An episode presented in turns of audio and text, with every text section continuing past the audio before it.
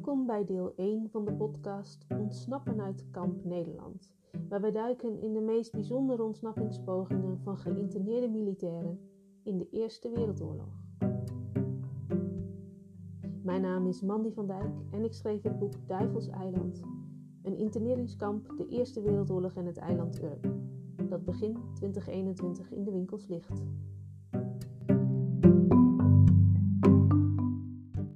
Nederland als gevangenis voor tienduizenden oorlogvoerende militairen in de Eerste Wereldoorlog voelde ons land zo. Ze waren de grens van Nederland overgekomen door pech, doordat de grens niet goed helder was en ze de grens eh, passeerden, of doordat ze de keuze hadden om één in de handen te vallen van de tegenpartij of twee naar Nederland te gaan.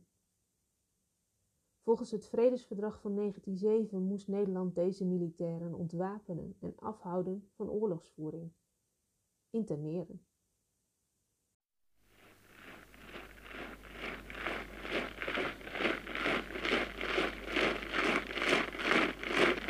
Ik heb mee! Haal! Die kan mee! Wat man!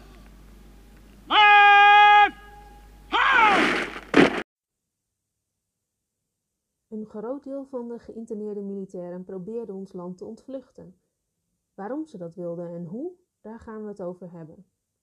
Vandaag als hoofdonderwerp bij de podcast Ontsnappen uit Kamp Nederland, de ontsnappingspoging van een Ierse piloot, Thomas Alfred Rainey, die Zuiderzeeiland Urk, door de kampbewoners Duivelseiland genoemd, voortdurend probeerde te ontvluchten. Eén poging was een bijzondere.